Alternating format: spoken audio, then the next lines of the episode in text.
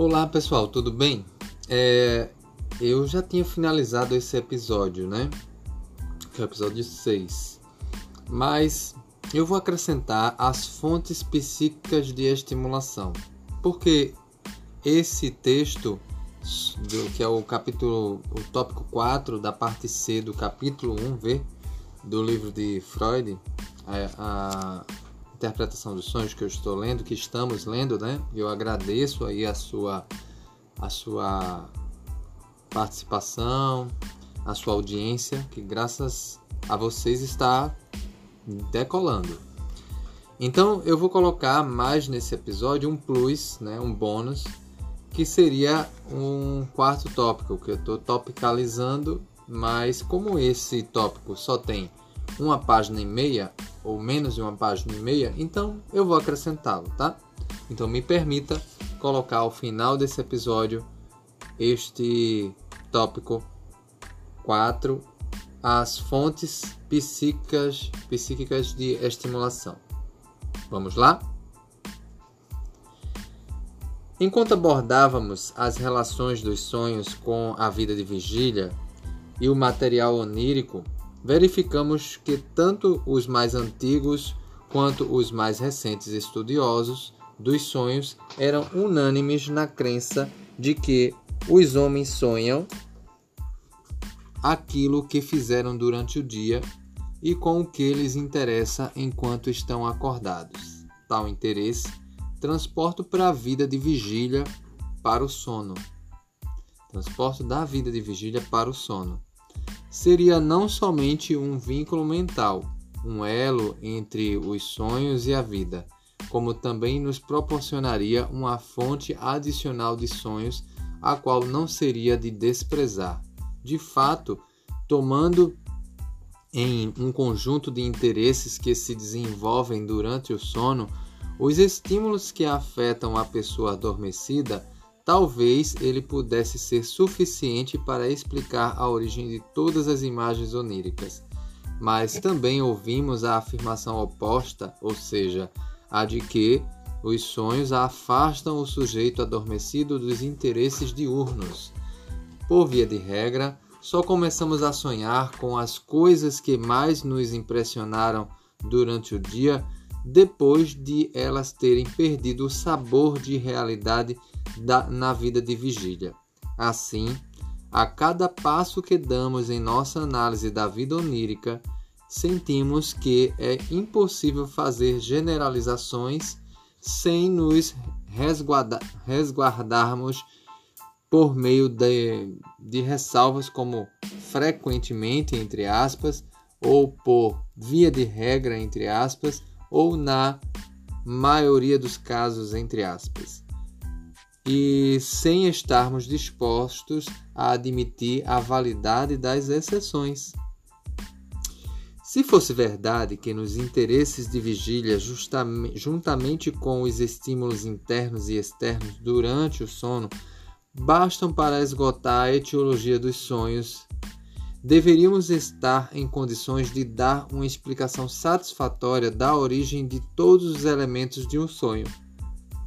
O enigma das fontes dos sonhos estaria resolvido, e restaria apenas definir a parcela cabível, respectivamente, aos estímulos psíquicos e somáticos em qualquer sonho específico. Na realidade, tal explicação completa de um sonho jamais foi obtida, e quem quer que tenha tentado, cuja origem nada pôde dizer.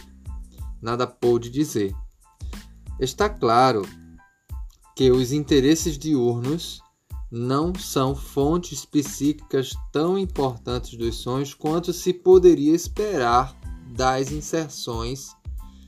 asserções categóricas que todas as pessoas continuam a tratar seus assuntos cotidianos em seus sonhos.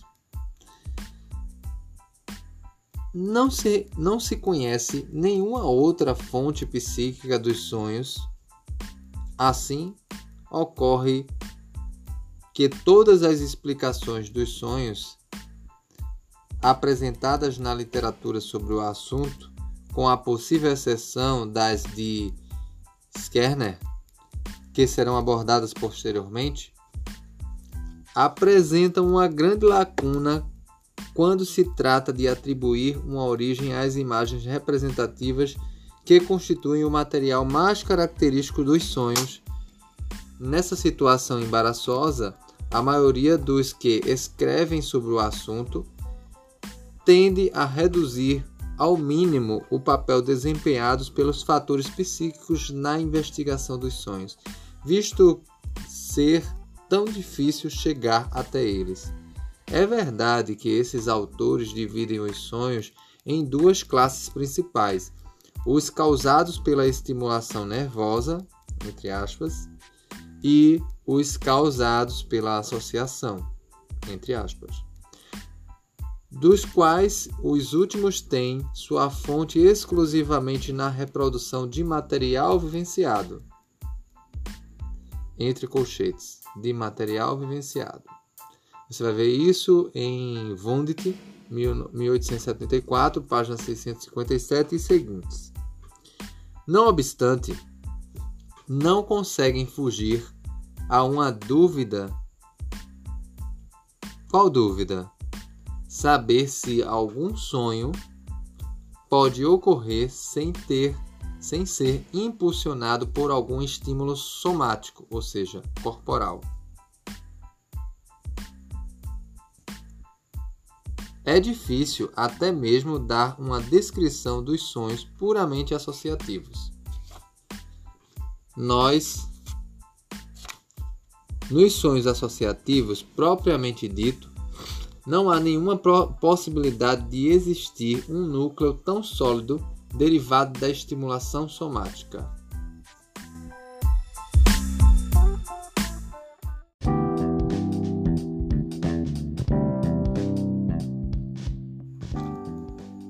Os processos representativos que não são regidos pela razão ou pelo bom senso em nenhum sonho já nem sequer se mantêm ligados para aqui por quaisquer citações somáticas ou mentais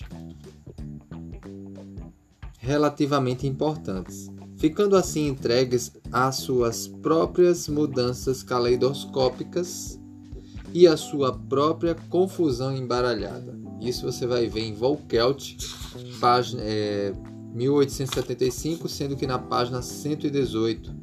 Já Wundt, 1874, páginas 656 e 57, também procura minimizar o fator psíquico na provocação dos sonhos.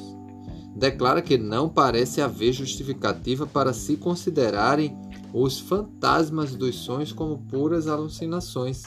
É provável que a maioria das imagens oníricas, lembrando que oníricas é o ambiente do sonho, tá? Sempre que eu falar essa palavra, consista de fato em ilusões, uma vez que surgem de tênues impressões sensoriais que jamais cessam durante o sono.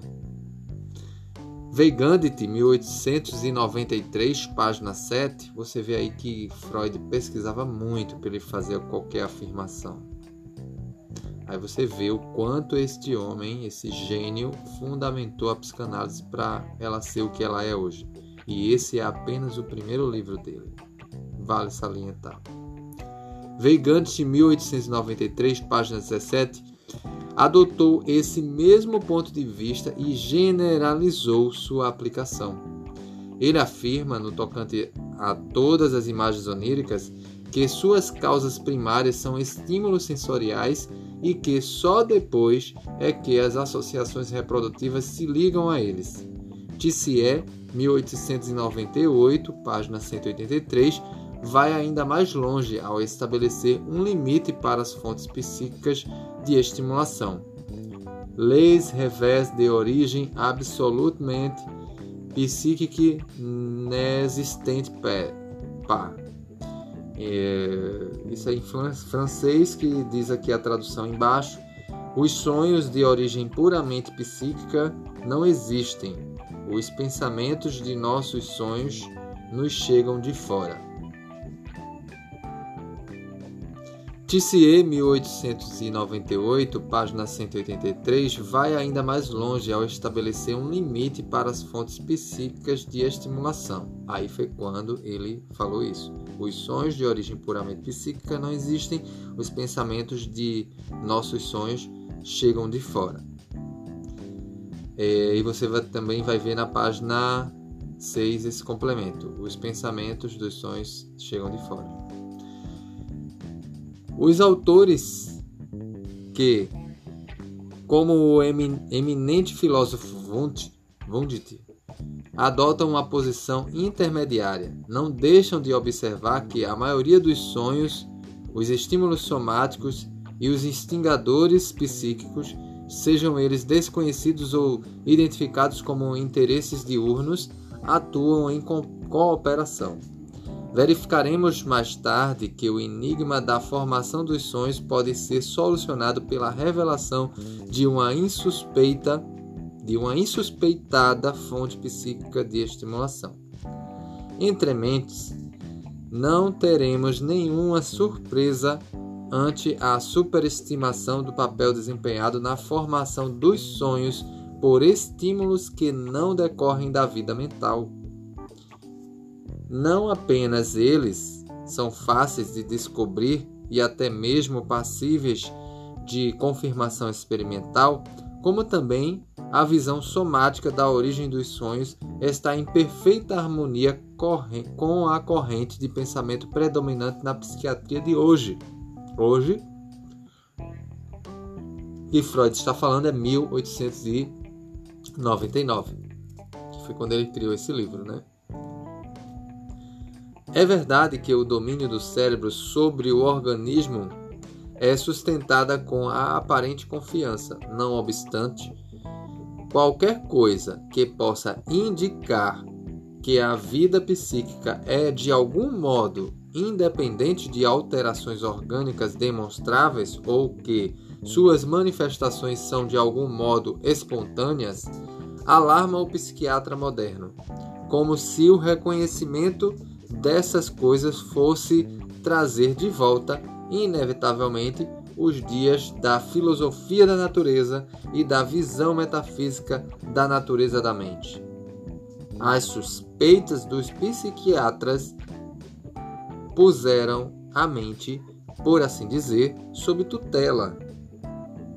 E agora eles insistem em que nenhum de seus impulsos tenha a liberdade de sugerir que ela dispõe de quaisquer meios próprios. Esse comportamento apenas mostra como, na verdade, eles depositam pouca confiança na validade de uma relação causal entre o somático e o psíquico, corpo e mente. Mesmo quando a pesquisa mostra que a causa ativadora de um fenômeno é psíquica, uma investigação mais profunda um dia seguirá mais adiante nessa mesma trilha e descobrirá a base orgânica para um evento mental. E hoje, fazendo um parêntese aqui, a gente já tem essa, vamos dizer, previsão de Freud. Freud fez uma previsão aqui que futuramente a própria psiquiatria vai buscar referências orgânicas de situações psíquicas. Tanto que a farmacologia cresceu bastante, utilizando, percebendo, né, que há situações no meio de transtornos mentais, no meio de questões mentais, falta de certas substâncias que são produzidas pelo cérebro, mas em dado momento elas não estão produzindo, e a gente precisa usar medicamentos. Então, Freud está certíssimo quando ele está falando isso, porque é o que a gente tem vivido hoje na psiquiatria. Parabéns, Freud. Para finalizar, mas se no momento, quando não podemos enxergar além do psíquico,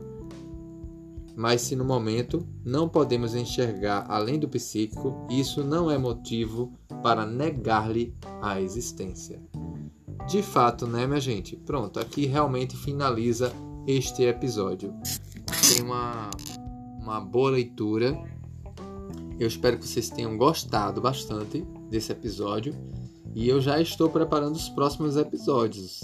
Toda semana, eu, Paulo Martins, psicólogo clínico aqui em Recife, vocês podem achar-me no Instagram pelo PsiPauloMartins, vocês também podem falar comigo lá, meu Instagram é aberto para vocês conversarem comigo.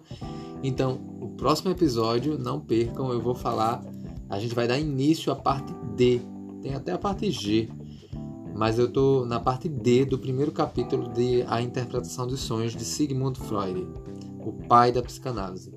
E vai ser: por que nos esquecemos dos sonhos após despertar? Por que nos esquecemos dos sonhos após despertar? É um assunto que vai dar o que falar, hein? Eu espero que vocês estejam gostando. Gostaria que vocês dessem feedback. Se você quiser, pode falar comigo lá no Instagram, PSI, Paulo Martins, tudo junto, tá bom? Cheiro a todos e bem-vindos à psicanálise.